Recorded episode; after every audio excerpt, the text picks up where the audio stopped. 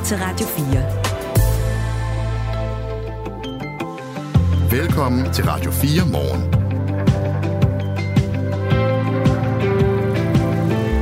Godmorgen, Kasper Arbo. Godmorgen, Michael Robert. Er du frisk på at lave lidt radio? Selvfølgelig. Tak til dig, der stod op i øvrigt. Det er ikke øh, noget, der kommer af sig selv sådan en dag. Eller sådan en nat. Hold kæft, var det også blæst. Det er uvenligt vejr. Ja. Ny måned til gengæld. Ny måned, 1. februar. Og klokken er 6.05, og vi er klar med tre timers morgenradio. Og lad os lige øh, give et overblik over et par af de historier, som vi har på programmet her til morgen, fordi alt imens regeringen øh, eller regningen for erstatningen til de tidligere minkavler stiger, så har langt, langt de fleste af minkavlerne lange, lange udsigter til at få deres sager afsluttet. Ifølge Bygningsstyrelsen er kun fem minkfarme revet helt ned. Vi taler med en minkavler, der har ventet siden øh, sommeren sidste år på at høre mere i sin erstatningssag. Og så taler vi med en, en af dem, der har fået sin farm helt revet ned. Det er lige om lidt. Det er et godt tidspunkt at lukke vinduet helt tæt, så det gør man også i fodboldens verden, hvor det såkaldte transfervindue lukker, når det bliver midnat næste gang. Kl. 23.59 59 er sidste mulighed for at købe eller lege fodboldspillere til danske fodboldklubber. Og det er jo en af de måder, hvor man kan forskubbe styrkeforholdet øh, internt i kampen om det danske mesterskab. Vi tager en øh, pejling på, hvilke interessante handler der er sket, og hvilke interessante handler der måske sker her i den 11,5 øh, time, som hedder den 1. februar, med hjælp fra en mand, der følger markedet rigtig tæt. Er du konfirmeret? Ja, det er jeg. Så du har gået til konfirmant forberedelse? Ja, konfirmationsforberedelse, tror jeg, vi kaldte det. Nå ja, det er rigtigt. Det er det, det hedder. Kunne du sidde stille egentlig? Var du interesseret i Paulus brev til korinterne? Ikke så meget, men det var en meget hjertevarm præst, så det var, jeg var meget twistet i det, men det var fandme for kedeligt. Øh, hvad, hvad med dig? Jeg er, også, jeg er også konfirmeret, og øh, jeg synes også, det var lidt kedeligt faktisk. Det tror jeg, der er mange, der gør. Ja, Og grund til, at i vi den snak- alder i hvert fald, ikke? Ja, i hvert fald i den alder. Og grund til, at vi snakker om det her, det er, at øh, der er flere, der mener, at præsterne skal være bedre rustet til at takle udfordringer med de konfirmander, som kæmper enten med en diagnose, eller bare har svært ved at sidde stille og lytte. Og derfor så er der flere, der vil nedsætte en arbejdsgruppe, der skal kigge på de her problemer, så de unge mennesker, der gerne vil konfirmeres, kan sidde stille, lytte efter. Øh, fordi konfirmation er nemlig en af de mest centrale opgaver i folkekirken, hedder det. Vi taler, øh, eller I kan høre mere om den her historie, når klokken bliver lidt over halv syv. Ja, det er faktisk en meget øh, interessant vej ind i øh, noget, som bare er rituelt. Altså konfirmationen er jo vores første sådan bevidste møde med den kristendom, som er en stor del af kulturarven og måske lovgivningen, vil nogen sige. Og også i virkeligheden en stor del af det politiske landskab i øjeblikket. Ja. Så på en måde burde det jo interessere en. Ja. Om det er fordi, man er 13-14 år, eller om det er fordi... Øh, Ah, men man kan også bare sige, at det der tidspunkt, hvor man skal konfirmeres, det er måske det tidspunkt i livet, hvor man har hovedet hovedet fyldt med mest alt muligt andet end, end lige det med Gud, ja, tror jeg. Nå, det er spændende historie. Tal for dig selv, du. Øh, du kan skrive til os på nummeret 1424 i relation til den historie. Vi skal nok folde den lidt mere øh, minutiøst ud, når tiden kommer. Også alt det andet, og i øvrigt også, hvis du bare vil sige godmorgen, eller har opdaget en historie, som vi ikke har opdaget. Der er alt muligt blandet i øh, vores nyhedspose i dag, så lad os da bare kaste os ud i den første. Jeg hedder Michael. Jeg hedder Kasper Harbo, og jeg er konfirmeret. Godmorgen. Godmorgen. Du lytter til Radio 4 morgen. Erstatningerne til landets minkavlere bliver 6 milliarder kroner dyrere end først antaget. Det kom frem i går. Og alt imens reger- øh, regningen stiger, så har langt de fleste minkavlere lange udsigter til at få deres sager afsluttet. Ifølge Bygningsstyrelsen er kun fem minkfarme revet helt ned.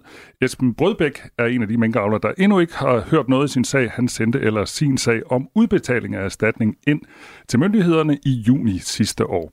Esben Brødbæk, godmorgen. Godmorgen.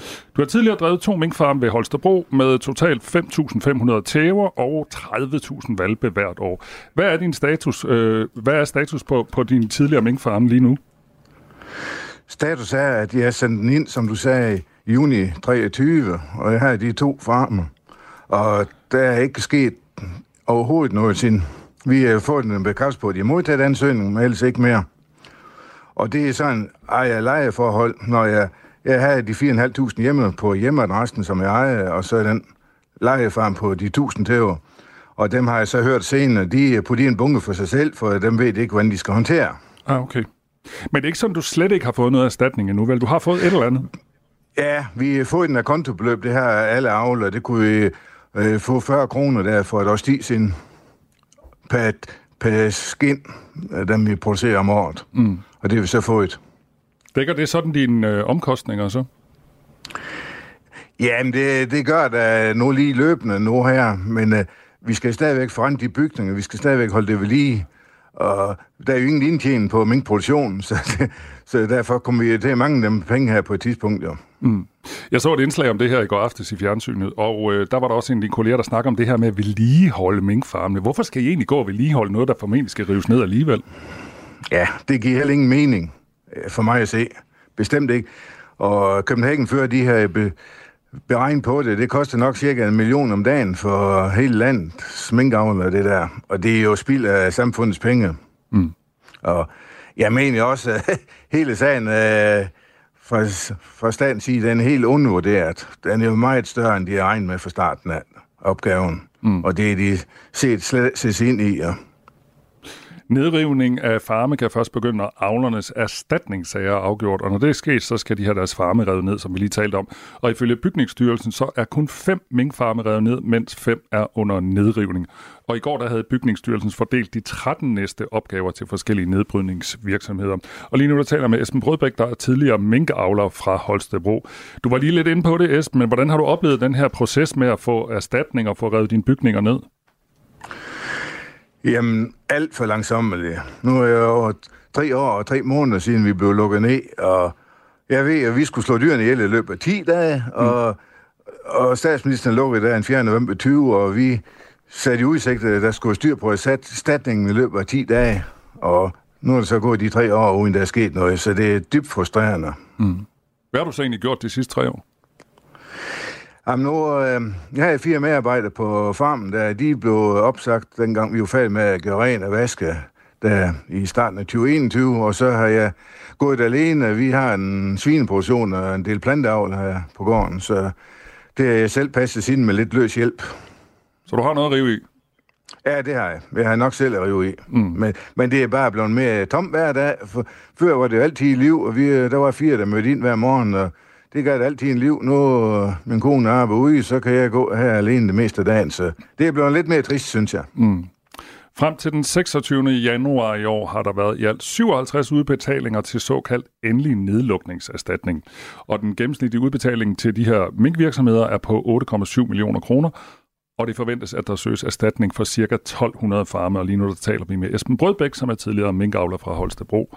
Du har ventet tre år. Hvad er det for en følelse, du sidder med? Det er en mærkelig følelse, sådan en form for tomhed, man ikke kan få det afsluttet og så komme videre. Jeg, jeg har øh, tre store haller, hvor de to det er stålbuehaller, dem har jeg en idé om, jeg vil gerne bruge til noget andet, men det kan vi jo ikke. Som vi snakker om, det skal jo vedligeholdes, så vi skal bare... Øh, vi må ingenting gøre ved det overhovedet. Så det, det er en tomhed og frustration og øh, hver eneste dag omkring det der. Mm. Tak fordi du var med i Radio 4 morgen. Selv tak. Øh, Esben Brødbæk her har altså ikke hørt noget i sin erstatningssag, men der er enkelte andre, som jeg nævnte før, der har fået deres sager afsluttet, og en af dem, det er Ole Bertelsen. Godmorgen. Godmorgen. Du er tidligere minkavler fra Midtjylland omkring den by, der hedder Nyrup. Ifølge bygningsstyrelsen, så er der altså kun fem minkfarme, der er revet ned, mens fem er under nedrivning. Og en af, din er så en af dem, som er revet ned. Hvordan ser det ud på din grund lige nu?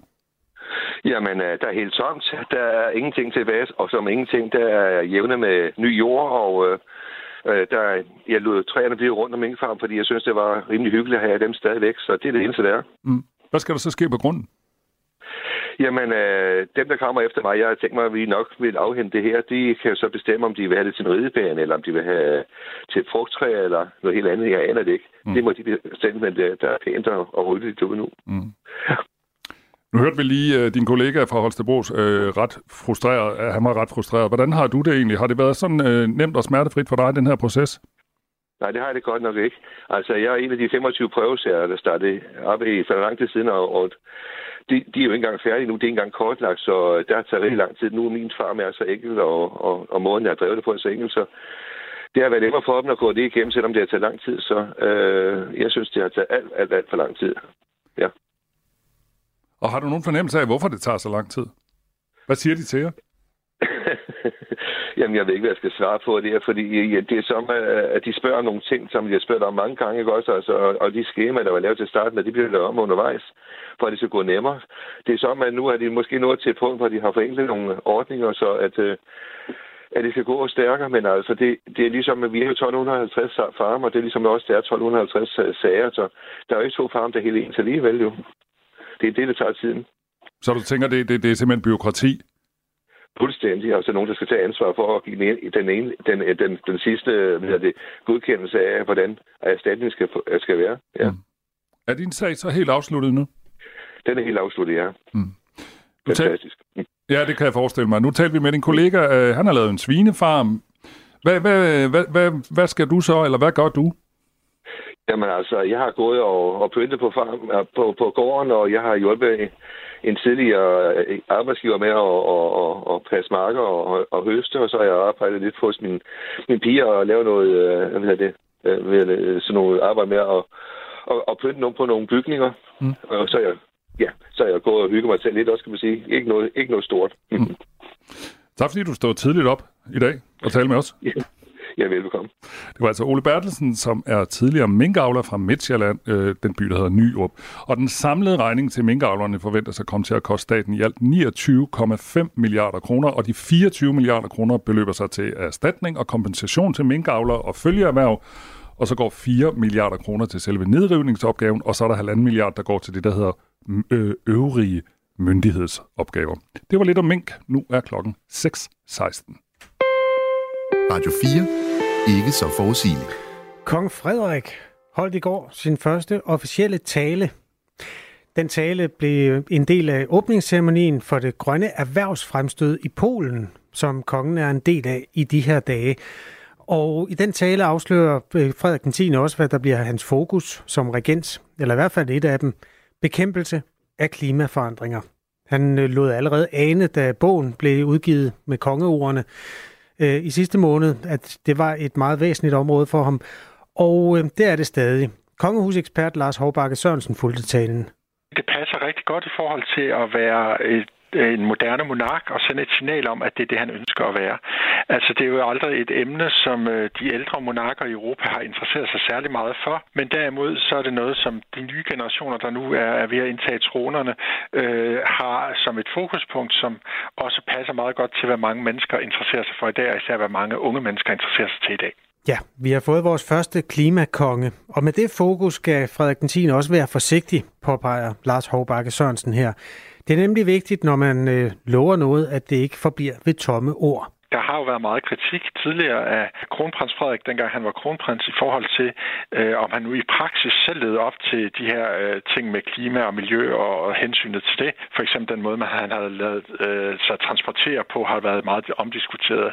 Så det er klart, at han skal være meget, meget opmærksom på i fremtiden også, at øh, han skal leve op til det her i praksis, både med hensyn til sine øh, egne øh, handlinger, men også i forhold til, øh, hvad han vil rent faktisk gøre i forhold forhold til arbejdet som, øh, som monark, om han vil have nogle særlige protektion og have en særlig opmærksomhed på, på de her ting i forbindelse med, hvilke ting han går ind og støtter og bakker op omkring. Kong Frederiks første officielle tale var altså en del af det grønne erhvervsfremstød i Polen. Og det er en god start for kongen, mener kongehusekspert Lars Håbakke Sørensen. Det er jo det, som øh, han gør ved det her erhvervsfremstød, går ind og bakker op omkring øh, de danske virksomheder, der er repræsenteret her, og hvor det jo har givet en kæmpe stor opmærksomhed i, i Polen, at kongen er med i forbindelse med, med det her erhvervsfremstød. Øh, men der skal han altså følge op på det i forhold til konkret handling også. Og den nye koalitionsregering i Polen, som er ledet af den tidligere EU-præsident Donald Tusk, har lagt en ambitiøs klimaplan.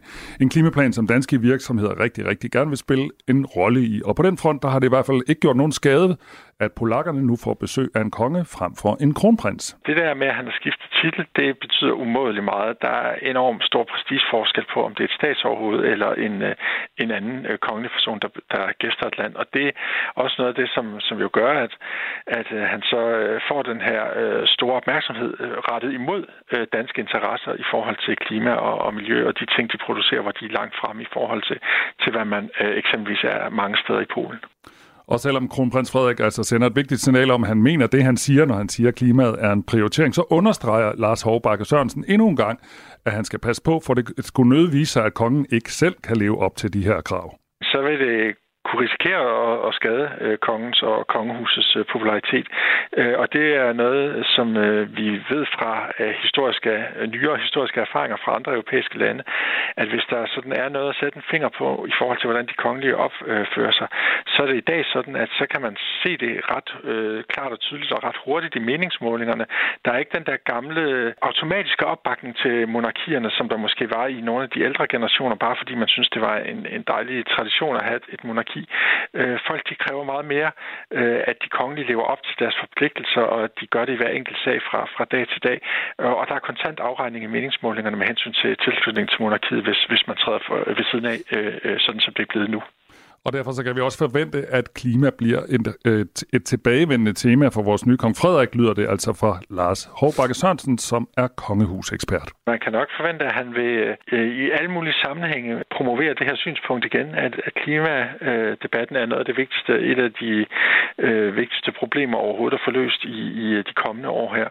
Og øh, man må forvente, at han følger op på det øh, som sagt ikke kun i handling, men, men også i, øh, i ord i forhold til at, at sige nogle ting, som, som, øh, som giver noget mening øh, ud fra øh, sådan en global tænk, tilgang til tingene. For det er jo også noget af det, der er det nye i, øh, i at vælge det her som et, et hovedfokus for en konge. Det er, at det er et globalt problem. Tidligere øh, monarker, de har jo altid fokuseret meget på nogle af de nationale udfordringer, man havde. Så på den måde er han også en moderne monark, at han har det der globale udsyn, som, øh, som man ikke har set hos alle monarker i Europa i de seneste øh, mange år, men, men derimod meget mere sådan en, en snæver national dagsorden. Sådan sagde altså kongehusekspert Lars Hovbakke Sørensen. Klokken den er 21 minutter over 6, og nu skal det handle om fodbold. Du lytter til Radio 4 morgen. Ja, det skal det, fordi her til midnat, der lukker det såkaldte transfervindue, som når det står åbent, er muligheden for, at spillere kan klatre ind og ud af vinduet, eller gå ind ad døren, nogle gange hoveddøren, i de danske fodboldklubber. Øhm, og for så vidt også alle de andre europæiske klubber, men lad os lige øh, fokusere en smule på det danske marked. Farsam Abol Hosseini er BT's fodboldkorrespondent og vil gerne være med os nu øh, for lige at tage temperaturen på både, hvad der er sket og hvad der sker. Godmorgen. Ja, godmorgen.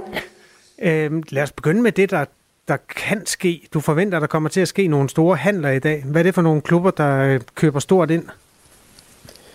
Jeg er ikke sikker på, at der er nogen, der køber stort ind, men der er i hvert fald, øh, der er i hvert fald flere af klubberne, der vil handle i Midtjylland, kan vi forvente, at øh, der kommer en stor overraskelse i Al-Haji Kamara, øh, Randers-angriberen, som egentlig var havde svært ved at spille sig på, øh, på holdet i, i den klub. Han skifter meget overraskende til øh, FC Midtjylland, øh, fordi øh, Thomas Thomasberg, hans tidligere øh, træner i Randers, som nu er nuværende cheftræner i, øh, i FC Midtjylland, han er vild med ham, og han kan se, at øh, der, der er et hul der, som han kan fylde ud som bredde spiller. Så det, det er en af dem, der kommer til at ske i dag. Og så kan vi ikke blive lidt ved ham, bare lige få foldet ud? Øh, sig lige navnet langsom gengivelse. Han hedder Al-Haji Kamara. Og øh, altså, når det er bemærkelsesværdigt, det, altså interne handler mellem danske klubber er jo altid spændende, også fordi så, ja, det er nemlig. så viser det noget, noget styrke, som danske klubber måske ikke altid har haft. Øh, for eksempel Midtjylland, som jo er en pengestærk klub. Ved, ved du, hvor mange penge det koster at øh, købe ham? Ja, det skrev vi også i går i vores artikel på BT, at han koster en million kroner. Så okay. øh, det, det er jo stadigvæk... Jeg synes faktisk, det er ret mange penge for en spiller, der snart har kontraktudløb. Lidt usædvanligt, at man lægger så mange penge. Øh, det er ikke... Det er jo fordi, jeg, jeg mener, han er, han er oppe i alderen. Randers havde ikke nogen interesse i at forlænge med ham. Øh, og derfor er den endnu mere bemærkelsesværdig, at man så lægger en hel million kroner. Jeg, jeg, synes, det er et, jeg synes, det er et godt salg af Randers, faktisk. Mm. Hvad ellers? Nu nævnte vi FCK og Brøndby for lidt siden, som øh, sådan på pengeskalaen nok er de største øh, danske indkøbere. Lad os tage Brøndby så øh, som den næste. Hvad, mm. hvad sker der der? Der er en, øh, der er en lille skade til, øh, til, Andreas, øh, undskyld, til Mathias Kvistgaard, som gør, at øh, han godt kunne, øh, at de gerne vil ud og se, om de kan få en øh, angriber. Han er ude i, i måske en uge eller to endnu. Men, men alt i alt, så er man lidt nervøs alligevel for, for den øh, angrebsposition, som man, man er ude i øh, markedet for at finde en der. Og der er man altså klar til at lægge rigtig, rigtig mange penge, som vi også, vi lavede en historie i går om, at øh, Andre, Alexander Lind i, øh, i Silkeborg, det er en, man har spurgt ind til prisen på, så, og, og det er altså en mand, som kan koste et, et sted mellem øh, ja, op til 60 millioner kroner, som, øh, som vi også kunne erfare i går. Øh, det, er jo, det er jo vanvittigt mange penge, men altså ikke, ikke dermed sagt, at, at, at Brøndby vil lægge de penge, men, men det, det, det er det lav, man er. 60 millioner kroner, så meget har en... Nej, altså, altså at, ja, men jeg mener, at øh, Brøndby gerne vil lægge 3-4 millioner kroner, men uh, Silkeborg har så sagt overhovedet ikke. Det, det, det kan ikke komme på tale. Nej, okay. Øhm, ja, fordi når man er oppe i den skala, så er det ikke danske klubber, der betaler det. Hvad med FC København? Det er dem, der har de største muskler. De har lige sådan udsigt til 60-cifrede million indtægt fra Champions League. Hvad kommer de til at foretage sig på det her transfermarked? Jamen der for nogle timer siden, der, inden jeg gik i seng, øh, der, øh, der kunne vi fortælle, at de for eksempel sælger øh, Valdemar Lund til Molde, og så henter de Magnus Mattsson, den tidligere Silkeborg, det tidligere Silkeborg-talent. Han kommer i dag, og ham betaler de altså 32 millioner kroner for. Så det er en kæmpe handel, der går hjem der også. 32 og så, og så millioner? Mangler de, Ja, og så mangler de en målmand øh, til at fylde ud, efter, øh, efter Theo Sander er blevet skadet. Så der forventer jeg også, at de henter en der. De tre klubber, vi har bevæget os igennem her, det er også dem, der ligger i toppen af Superligaen. FC Midtjylland ligger nummer 1, Brøndby ligger nummer 2, og FC København ligger nummer 3. Og øhm, fodboldens Superliga bliver løbet igen i gang øh, den 16. februar. Det er den første kamp, øh, det er Viborg og OB. Øh, det kan sikkert støde nogen, hvis man koger alle de øh, klubber, der ligger fra nummer 4 til nummer 12 i Superligaen sammen, men nu har vi jo ikke hele dagen øh, fra sammen. Hvad har du lagt mest mærke til i de klubber, der ligger uden for top 3? Jeg har lagt mærke til, at FC Nordsjælland igen har været ved at sælge helt ekstremt stort. Øh, de har været de har solgt øh, Mohamed Diomande til øh, Glasgow Rangers for 40 millioner kroner, men det er jo efter en peanuts for en klub som dem. Øhm, og, så har de, og så har de jo egentlig været i gang med at sælge øh, Ibrahim Osman til 135 millioner kroner, men øh, jeg vil våge den påstand og sige, at det føler jeg mig ret overbevist om, at den øh, stansede øh, BT, altså vi, øh, den handel, øh, fordi øh, vi, øh, vi kunne afsløre, at, de, at West Ham var i gang med at forhandle med en ulovlig agent, som ikke havde licens til at repræsentere den her spiller, og det fik jeg citater på fra DBU, og siden der har den historie jo rumlet og braget af i hele Europa. Og jeg mener, at den lige nu er kollapset. Der skal ske noget helt ekstremt, for at den øh, vækkes til liv igen i dag. Jeg taler med far sammen Abol Hosseini, som er sportsjournalist og BT's fodboldkorrespondent. Og det her, det kan jo godt blive en lille smule indforstået, og det interesserer nogle mennesker rigtig meget, dem der er interesseret i topfodbold i Danmark. Men for nogle er det også sådan en lille smule øh, underligt at tale om menneskehandel på den måde. For sammen må jeg lige trække den en lille smule ned, fordi der er et menneske, der har skrevet til os på nummer 1424. Det kan man, hvis man har mulighed for at sende sms. Der er en, der skriver, har spillerne egentlig noget at skulle have sagt? Kan en klub bare sælge ham til en anden klub? Det er et meget godt, sådan et basalt ja. spørgsmål. Jamen, de, kan, de har alt at skulle have sagt. Øh, så længe de ikke vil noget, så kommer der ikke til at ske noget. Så, men de her spillere er jo ambitiøse, så de fleste af dem rykker over bag. Øh, og, og man ved også bare nogle gange, vil jeg så sige, nogle gange er der så få tilbud, så det er en specifik klub, der vil have dig, men de vil gerne lægge så mange penge, så du kan blive økonomisk uafhængig, og det er jo nok også det, der er ved at ske med Ibrahim Osman, eller der var ved at ske med Ibrahim Osman, og så, øh, og så, så tager man altså valget, så, så det er sådan, det fungerer. Men selvfølgelig har man et valg selv. Øh, vi er glade for, at du vil hjælpe os med at gøre status over det, der er sket indtil nu. Og der er jo altså bliver 17 timer, 16,5 timer nu at øh, gøre med. Hvis der sker et eller andet, der fuldstændig øh, vælter alle brikkerne på brættet, så kan det være, at vi lige ringer til dig øh, i morgen. øh, far, som, øh, tak for hjælpen. Velkommen. Ja, jo, tak. Hej igen. Hej igen du. Øh, far sammen Abul Hosseini, øh, mange år hos øh, BT, og altså meget interesseret i det danske transfermarked. Du lytter til Radio 4. Måske fordi du altid holder den mulighed åben, at det også kan være dig, der tager fejl. Radio 4. Ikke så forudsigeligt. Klokken er snart halv syv, men øh, når vi er tilbage, så skal vi tale om Danmarks bedste bøf sandwich. Vi skal også tale om øh, Danmarks konfirmander. Det er svært at få dem til at sidde stille og høre efter. Det er jo første gang, der sådan rigtig bliver fyldt øh, teologi og øh, en form for filosofi, kan man vel også godt kalde det, på de der hoveder, som er fulde af alt muligt andet, fordi de er 13, 14, 15 år. Det er en øh, opgave, som præsterne skal kigge på, hvordan de øh, tager sig bedre af. Nu er klokken halv syv. Nu er der nyheder på Radio 4. Ansvaret for at håndtere jordskredet hos Nordic Waste flyttes tilbage til Randers Kommune. Det skriver Miljøministeriet i en pressemeddelelse. Miljøstyrelsen overtog ellers ansvaret den 24. januar. Årsagen til tilbageflytningen er ifølge Miljøstyrelsens hjemmeside, at der ikke kan tilvejebringe sikkerhed efter Miljøskadelovens paragraf 19. Og ved at lade ansvaret gå tilbage til kommunen, så skal sagen i stedet styres af Miljøbeskyttelsesloven. Af ministeriets pressemeddelelse fremgår det, at samarbejdet mellem Miljøstyrelsen og Randers Kommune fortsætter.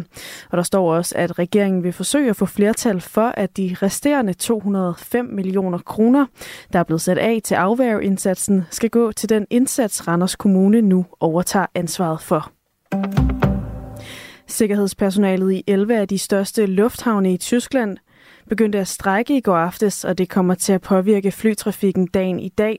Ifølge ADV, som repræsenterer de ansatte i tyske lufthavne, vil omkring 200.000 passagerer blive påvirket af aflyste eller forsinkede fly i dag. Og strækken, der skyldes utilfredshed med manglende lønforhøjelser til sikkerhedspersonalet i lufthavnene, forventes at vare indtil i aften. I Berlin, Hamburg og Stuttgarts lufthavne er alle afgange i dag aflyst, mens ca. 80 procent af planlagte fly til og fra Køln er aflyst.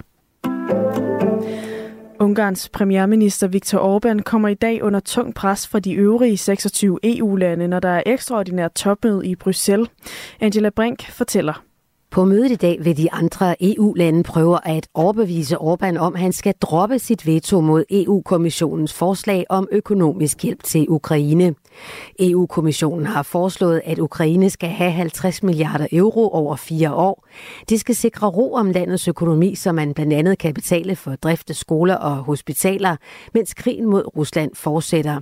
Men hjælpepakken til Ukraine er ikke det eneste, Viktor Orbán har været på kant med de andre EU-lande om.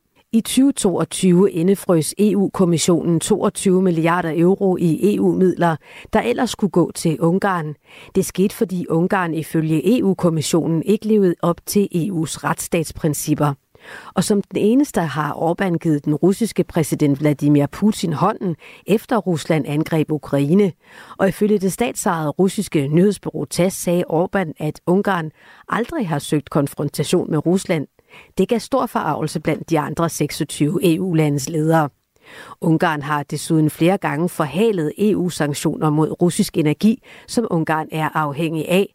Og så siger Orbán nej til at støtte Ukraine militært. Også den militære støtte vil blive taget op på det ekstraordinære møde i dag. Fokus på dagens EU-topmøde er dog primært den økonomiske støtte til Ukraines civilsamfund.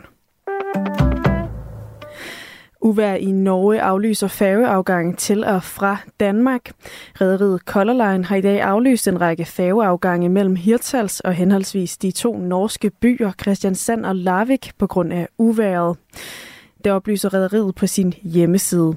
Norge er ramt af uværet Ingon, som haver landet med stærke vindstød. Tusindvis af hjem var natten til i dag ifølge public service-mediet NRK uden strøm. Færgergangene til og fra Hirtshals i Vendsyssel Kommune er umiddelbart rykket til senere på dagen, og den tidligste afgang er ifølge Color Lines hjemmeside fra Christiansand til Hirtshals kl. 16.30. I dag får vi enkelte byer og lidt eller nogen sol. Temperatur mellem 3 og 6 grader, og så kommer der først frisk vind til cooling omkring vest. Ved kysterne op til hård cooling og med kraftige vindstød. Det var nyhederne her på Radio 4 med Sara Birk Becker. Det her er Radio 4 morgen.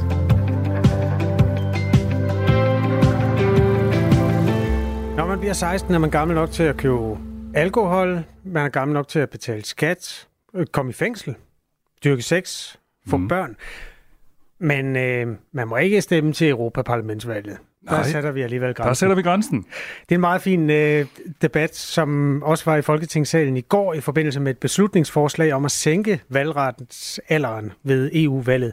Vi skal tale med Asta Elise Gade Kofod, der er kandidat. Øh, hun er 17 år. men hun når at blive 18 inden valgdagen. Så øh, hun får altså også stemmeret. Det er en meget fin øh, debat om, hvornår man er klar i hovedet til at tage den slags øh, filosofiske beslutninger. Og det er i virkeligheden lidt i familie med det, vi skal nu. Det er den nemlig. Og du lytter til Radio 4 morgen, og din værter her til morgen, det er Kasper Harbro og Michael Robach. Godmorgen. Godmorgen.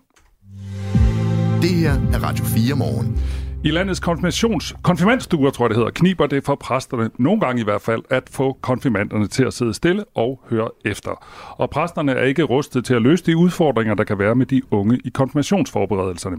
Eksempelvis så kan det være svært, hvis de har diagnoser, eller bare har svært ved at tige stille, når de bliver bedt om det. Præsterne oplever det mange gange som en arbejdsmæssig belastning, det skriver Kristligt Dagblad. Og derfor vil flere, øh, folk, øh, flere aktører nedsætte en arbejdsgruppe, der skal se på, hvordan man kan løse de her udfordringer med de unge mennesker. Ulla Mor Bistrup er udlands... Nej, undskyld. Uddannelsesleder, undskyld, uddannelsesleder i Folkekirken. Godmorgen og velkommen til. Tak skal du have. Hvad er det helt præcis for nogle udfordringer, som præsterne oplever øh, til øh, konfirmationsforberedelserne? Det er sådan set udfordringer, som ligner dem, som man har mange andre steder, hvor man har med børn og unge at gøre i de her år, og med forældre, burde jeg nok også tilføje, at der jo altså er, øh, der er større og større forskelligartighed øh, blandt børn og unge og deres måde at øh, tilgå verden og hinanden og sig selv sikkert, og dermed jo altså også stor forskel i forhold til, hvordan man har lyst til at lære noget og kan lære noget og kan være en del af en sammenhæng. Men er det sådan et stigende problem? Altså, er der mere larm i, øh, til konfirmationsforberedelserne nu, end der var for nogle år tilbage? Det kræver i hvert fald øh, mere, og også noget andet, øh, at, øh, at øh, stå for øh, konfirmationsforberedelsen.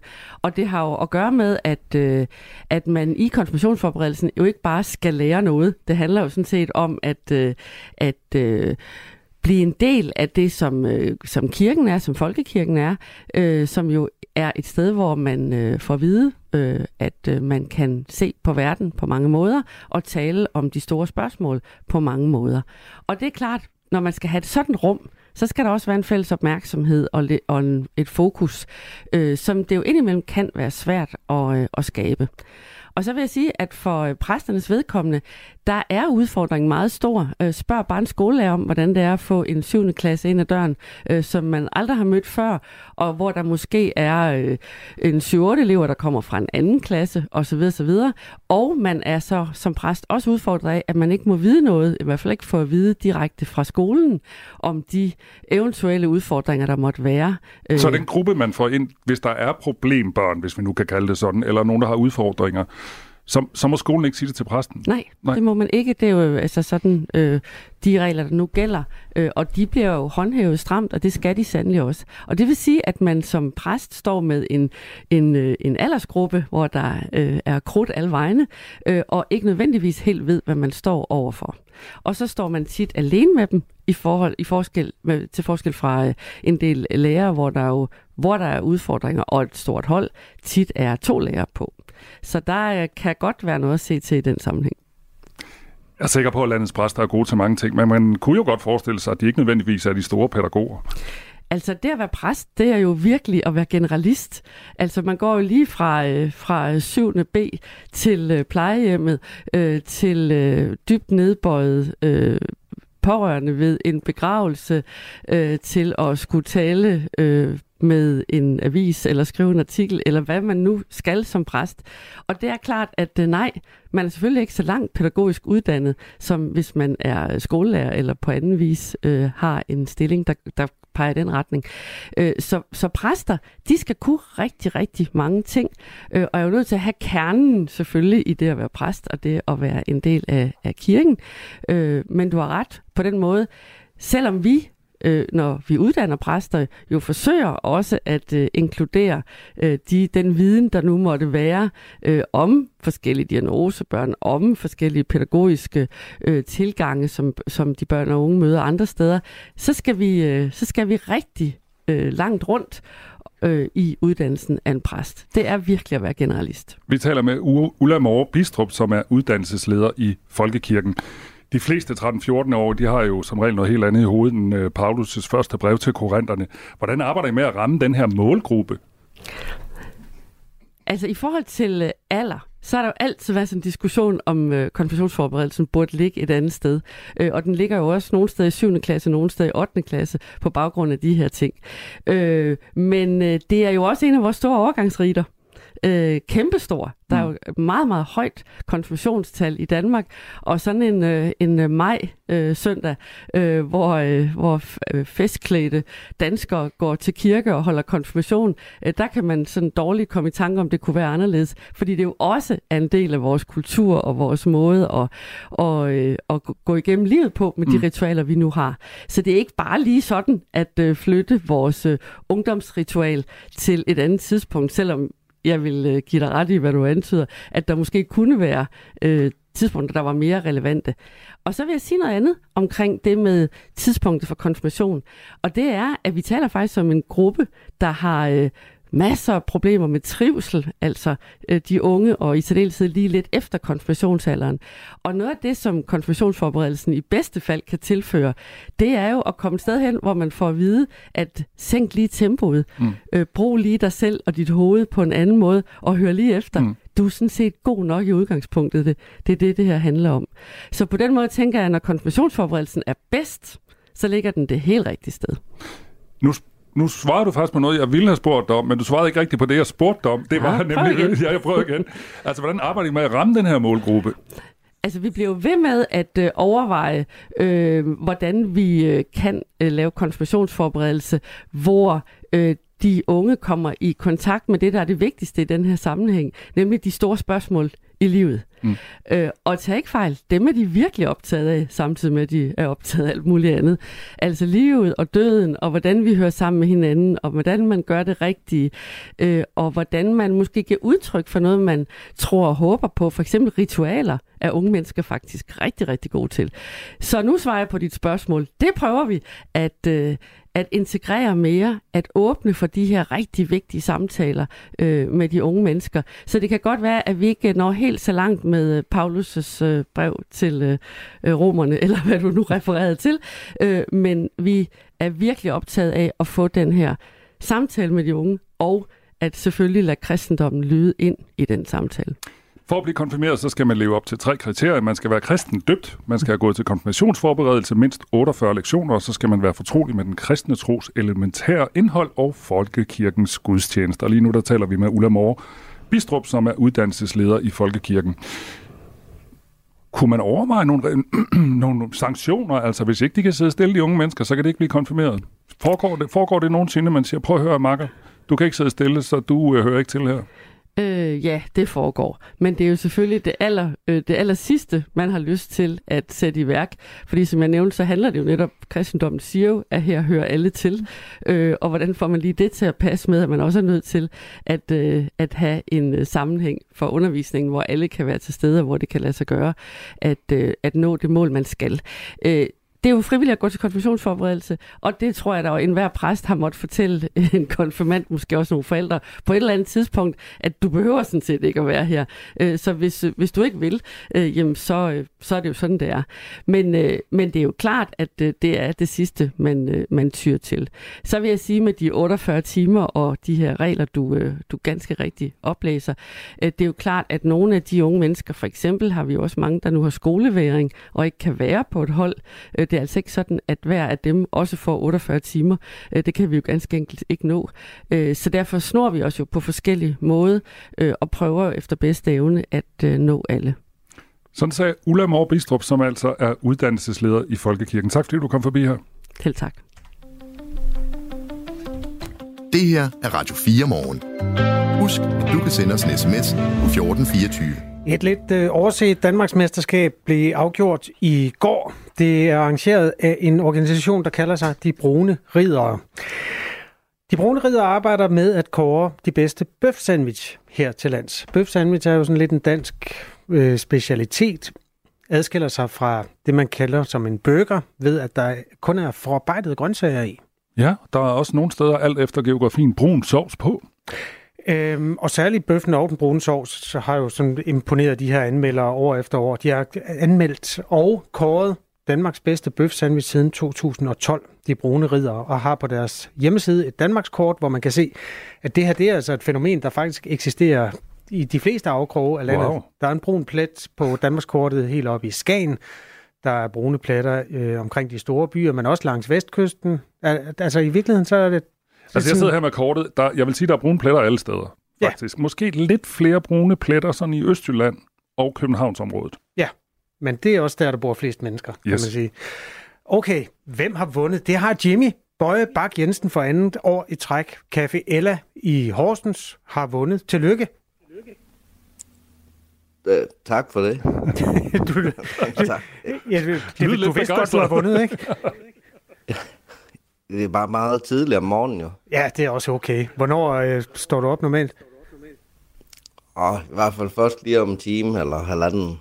Det må du undskylde. Vi, vi, vi, vi gør det øh, kort, men det, ikke desto mindre er det her jo sådan et, et stykke Danmarks geografi, som kan være væsentligt for mennesker i hele landet at kende. Altså Café Ella i Horsens, hvor Jimmy Bøje Bak Jensen arbejder og ejer øh, stedet som kok, har for andet år i træk vundet prisen som Danmarks bedste bøfsandwich. Fortæl lige, hvad er det for sådan en, en bøfsandwich, hvad er det, den kan i forhold til en burger? Nej, men, ja, men bøf sandwich, den kan vel ikke sådan meget mere end en burger. Øh, eller det kan den måske. Lige, lige den her gang, der kan den jo. Men altså, der er mange elementer i. Der er meget, øh, altså, man kan sætte sit personlige præg på. Jeg, det ved jeg faktisk ikke lige, hvad jeg skal sige. Jeg synes, den kan alt muligt jo. Jamen, det forstår jeg da godt. Øhm, altså, det, en bøfsandwich har forarbejdet grøntsager. Der er bløde løg i, for eksempel, øhm, eller ristet løg. Det må man jo selv om, hvordan man konstruerer det. Lad os starte med løgene. Så. Hvordan arbejder du med dem i din nu øh, prisbelønnede toårige træk bøfsandwich? Og ja, vi har jo tre slags løg i. Vi har syltet røde løg, og så har vi jo bløde løg, der lige bliver gjort bløde i lidt brunet smør. Og så øh, bliver lige øh, smagt til med engelsovs. Og så har vi de ristede løg, der lige bliver vendt i mel og øh, friteret lige så langsomt. Og så smagt til med salt. Okay, det, der er ikke overladt meget til tilfældighederne der. Øhm, vil du fortælle lidt om øh, bøffen så? Det er jo lidt det centrale i en burger. Øh, der findes tusind Facebook-videoer om, hvordan man steger en, du ved, sådan et, stykke fersk kød, altså en øh, højrebsbøf eller en mørbrædbøf eller sådan noget. Men der er i virkeligheden ikke så meget i, hvordan man konstruerer den, den helt perfekte hakkebøf, og hvordan man steger den. Er der noget, som du har gjort, der er erfaringer der, som vi andre måske kan tage med? Altså til at stege en hakkebøf, altså jeg synes jo selv, at en, en hakkebøf skal steges, så den har den her øh, rosa inderkerne. Og, og, det, og hvad det hedder, det er jo høj temperatur til at starte med, med olie, og så skruer man jo ned for den, og så får den godt med smør. Hmm. Og så skal den krydres godt. Så ja, det var det. Salt og peber, eller har du andre ting i øh, arsenalet i forhold til, hvordan du krydder din bøf? Ja, altså, jeg, har, jeg ælder noget i farsen. Jeg ælder noget smag i farsen. I form af æggeblomme og HP-sovs og lidt ketchup og en lille smule blendet løg. Og så former jeg bøffen. Det vil sige, jeg har jo en, en unik øh, hakkebøf, fordi jeg har noget smag i bøffen, frem for at jeg altså bare altså selve kødet er også unikt, men udover at det bare er kød, så er der også noget, øh, nogle elementer i kødet. Hmm. Vi taler altså med en øh, nybagt, eller han nybagt er du jo ikke, Jimmy, øh, men for andet år træk, som, som dobbelt Danmarksmester betragtet er du nybagt øh, Danmarksmester i bøf sandwich, kok og indehaver af Café Ella i Horsens, og der har vi lige fået lov at låne, fordi øh, det, altså et Danmarksmesterskab, det er imod væk et Danmarksmesterskab. Jeg skal bare lige høre her til sidst, det er jo sådan en, en maddisciplin, der ikke øh, har sådan den helt store opmærksomhed hos øh, børsens anmelder og, og sådan de der, der, der er fine på den. Har, har du oplevet, at, at der er en barriere, eller er det alle mennesker, der, der spiser bøf sandwich? Altså, jeg vil sige, det er alle mennesker, og det er, altså der kommer jo, øh, der kommer jo mennesker, der er jo tæt på 80, og der kommer unge mennesker, der er jo, ja, på 10, og det er forretningsfolk, der er mange firmaer, der kommer. Der, er- altså det, jeg synes, at bøfsandwischen, ligesom dem der spiser, er alle, og det, altså, at, øh, at det, at af de kunder, der har været der i sidste år og spist, der er i hvert fald lige fra den ene yderlighed til den anden. Lad os lige slutte med øh, en sms, som Jesper fra Guldborg han har skrevet til os, og det er måske den, der deler vandene lige præcis i den her disciplin. Han skriver, brun sovs på bøf sandwich, det er sgu synd for både bøf sandwich og sovsen, påpeger Jesper, som øh, holder til i postnummer 4862 Guldborg. Øhm, er, er det en, der deler vandene sådan blandt kokke, eller er I enige om, at der skal sovs på? Jeg tror også, det deler vandene lidt, men altså, man kan så sige, at det er jo, altså, ja, altså jeg synes, at helt klart i bøfsandvisten, der skal der sovs på. Altså sådan er det, og så kan man sige, at hvis man øh, ikke synes, der skal sovs på, så kan det jo være, at man ikke er så god til at lave sovs. det er en mulighed. Fedt. Jamen, øh, vinderen har altid ret. Jimmy Bøje Bak Jensen. Øh, tak fordi vi måtte låne dig her det først på dagen. Ja, selv tak. Kok, indehaver og øh, ja, dobbelt Danmarksmester øh, hos Café Ella, der ligger i Horsens. Klokken er 10 minutter i syv.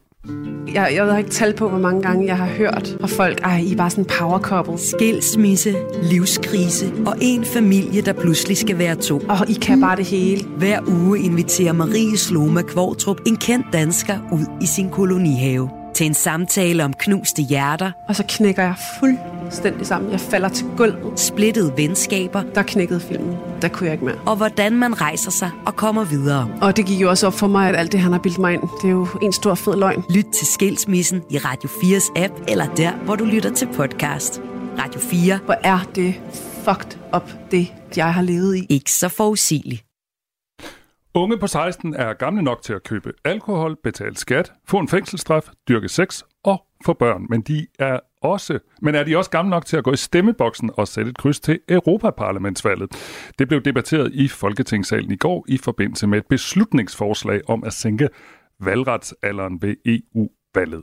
Asta Elise Gade Kofod er kandidat til EU-valget for Enhedslisten. Hun er 17, men bliver 18 lige inden valgdagen. Godmorgen.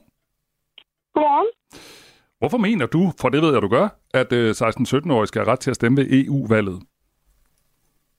Altså, det gør jeg selvfølgelig af mange grunde, men jeg tror, det helt grundlæggende øh, sådan argument, som jeg godt kan lide at bruge, og de andre, som øh, også er med i Alliancen for lavere valgretsalder, det er der med, hvad det gør for individet og demokratiet. Altså ikke noget med, at det er en demokratisk øh, udvidelse øh, til de unge, så er det egentlig også en ret stor ting for sådan unge som individ, at man bliver taget seriøst og bliver repræsenteret ægte i de beslutninger, som bliver taget. Men helt ærligt, altså hvor mange 16-17-årige interesserer sig for, hvad der rører sig i Europaparlamentet selv? Øh, halv og hele gamle har ikke den store interesse i EU-politik. Jeg tror, at øh, der er flere unge, der gør det, men hvis vi giver de unge øh, stemmeret, så vil de unge så også begynde at gå mere op i det, og skolen vil skulle til at undervisningen efter det, så vi, vi vil også fange flere unge. Og selvfølgelig er der jo selvfølgelig også nogen, der ikke vil synes, det er det fedeste i verden, og ikke vil gå op i det, men det ser vi jo også hos de voksne. Så jeg tror, det er, at man skal fange dem, der synes, det er interessant, og så nogle af dem, der synes, det er lidt interessant, fordi så får man ligesom en lidt større gruppe af de unge med. Mm. Et af argumenterne, dem fremfører jeg lige nu, altså et af de argumenter for, at man ikke skal pille ved, øh, ved valgretsalderen, det er jo altså det her med, jamen ved man som 16-årig for eksempel nok om, hvordan samfundet fungerer, hvordan EU øh, fungerer, og er dermed klar til at sætte sig ind i det her øh, stof, og dermed stemme øh, til EU-parlamentsvalg? Altså, jeg, jeg synes, at det argument er virkelig at... Øh, altså, det er et meget blindt argument, fordi et, så når man øh, går ud af folkeskolen, er man igennem sit 16,1 år gammel, og det er altså den lovpligtige undervisning, man skal have i Danmark, så den ligger ligesom bundniveauet for alle, så den har vi alle sammen. Øh, og hvis folkeskolen eller grundskolen ikke har øh, klædt de unge ordentligt på til, øh, til sådan en demokratisk handling, så er det folkeskolen og grundskolen, der har fejlet. Jeg tror ikke, at nogen skal vide helt præcis, hvad EU er, og hvordan det er bygget op som institution, for at kunne finde ud af, om de stemmer rødt eller blåt, eller hvad, hvad man stemmer i midten, hvis man gør det.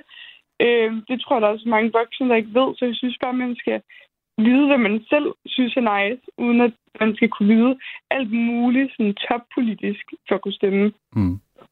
Vi taler med Asta Elise Gade Kofod, som er kandidat til EU-valget for Enhedslisten, og øh, Asta er 17 år gammel, men bliver altså 18 lige inden valgdagen, og Asta går altså ind for, at man sætter valgretsalderen ned. I Danmark der er man myndig, når man fylder 18 år, så hvorfor skal valgretsalderen for EU-valget ikke, øh, altså ikke også følge det, altså at man er 18 år? Altså, det kunne man jo selvfølgelig mene, øh, at, at den skulle gøre. Jeg vil sige, EU-valget, det ligger måske ikke lige så ofte som et folketingsvalg øh, eller øh, et, regions, og et regionsrådvalg. Og jeg synes lige nu, at det er faktisk en vildt god idé øh, sådan, og god timing at give de unge øh, valgret. Og så kan man altid se på noget senere. Og så er det jo sådan, at EU-valgretten øh, ikke er skrevet ind som en grundlov, øh, eller ind i grundloven, så det er ikke en grundlovsændring, og kan egentlig bare ændres i Folketinget.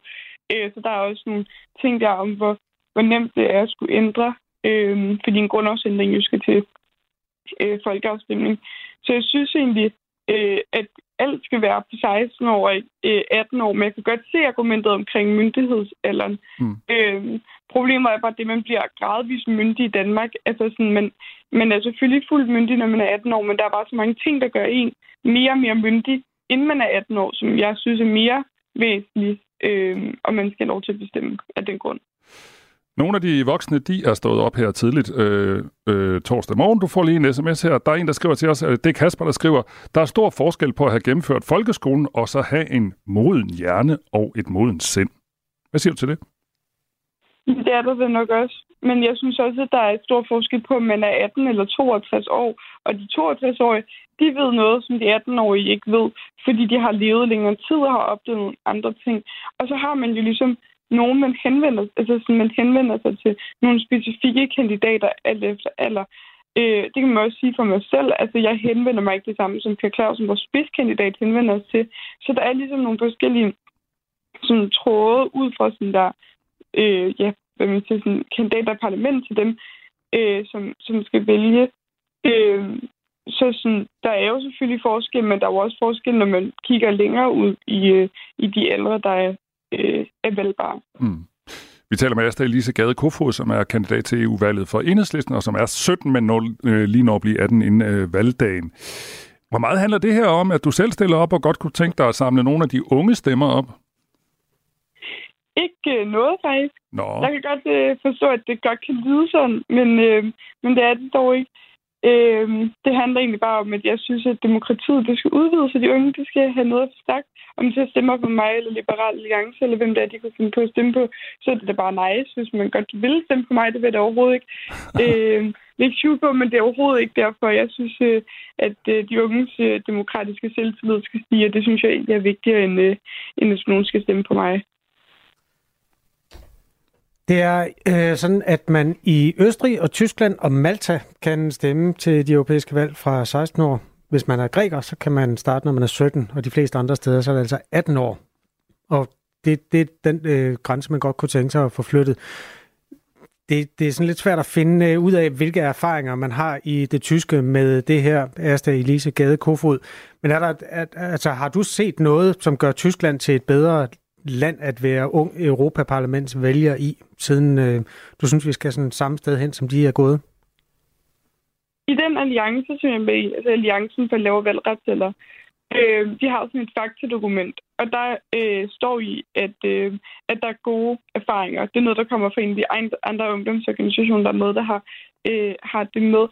Øh, men, men det tror jeg også på, og når jeg hører og snakker med andre unge øh, herhjemme, vil de også sige, at det er et virkelig sådan et stort skridt for deres sådan, demokratiske selvtillid og, sådan, og hvad det betyder for dem som individ, at det kan godt være, at dem på for eksempel sådan 18 eller derover måske ikke mærker den store forandring om, at der er nogen, der er lidt yngre, når de er nede at stemme, men det, der gør for sådan, den enkelte person og det enkelte unge, øh, er bare meget større øh, end, den, end, end de unges øh, valg, valgdeltagelse sådan på højere plan, altså hvor mm. meget det de unge stemmer rykker. Så det er mere det som individ, at man føler sig repræsenteret, men reelt er repræsenteret, synes jeg egentlig også er mega vigtigt. Godt. Tak fordi du vil svare på det også. Asta Elise Gade Kofod er kandidat til EU-parlamentsvalget for enhedslisten, og ja. er jo altså 18 år til den tid. Ha' en god dag. Mange tak i lige måde. Tak. tak. Og nu vi snakker om EU-parlamentet, så skal vi 10 minutter i 8 øh, tale med øh, Europaparlamentets medlem Bergur Lykke Rasmussen, og der kommer det til at handle om Orbán. Og øh, Bergur Lykke Rasmussen mener altså ikke, at Orbán, som er den øh, politiske leder i Ungarn, længere skal kunne blokere tilskud til Ukraine. Det er et eksempel på, at Europaparlamentspolitik også kan betyde noget for vores daglige sikkerhed. Vicky har skrevet til os, at hun er 40 år gammel og fuldstændig ligeglad med Europaparlamentet, og hun tror heller ikke, de unge er interesserede i det. Og sådan er alle synspunkter jo øh, velkommen. Øh, der er også en, der skriver, at jeg synes, den nuværende valgretsalder er nice. Super nice. ja. Okay. Øhm, unge, er ikke, unge hjerner er, skriver en, unge hjerner er ikke færdigudviklet før midt i 20'erne og kan ikke tænke langsigtet eller lave konsekvensanalyser. Det bliver et nej herfra, skriver en eller anden gammel person, tror okay. jeg, på nummer 1424. Din hverdag her til morgen, det er Kasper Harbo og Michael Robach. Klokken er syv. Du har lyttet til en podcast fra Radio 4. Find flere episoder i vores app, eller der, hvor du lytter til podcast. Radio 4. Ikke så forudsigelig.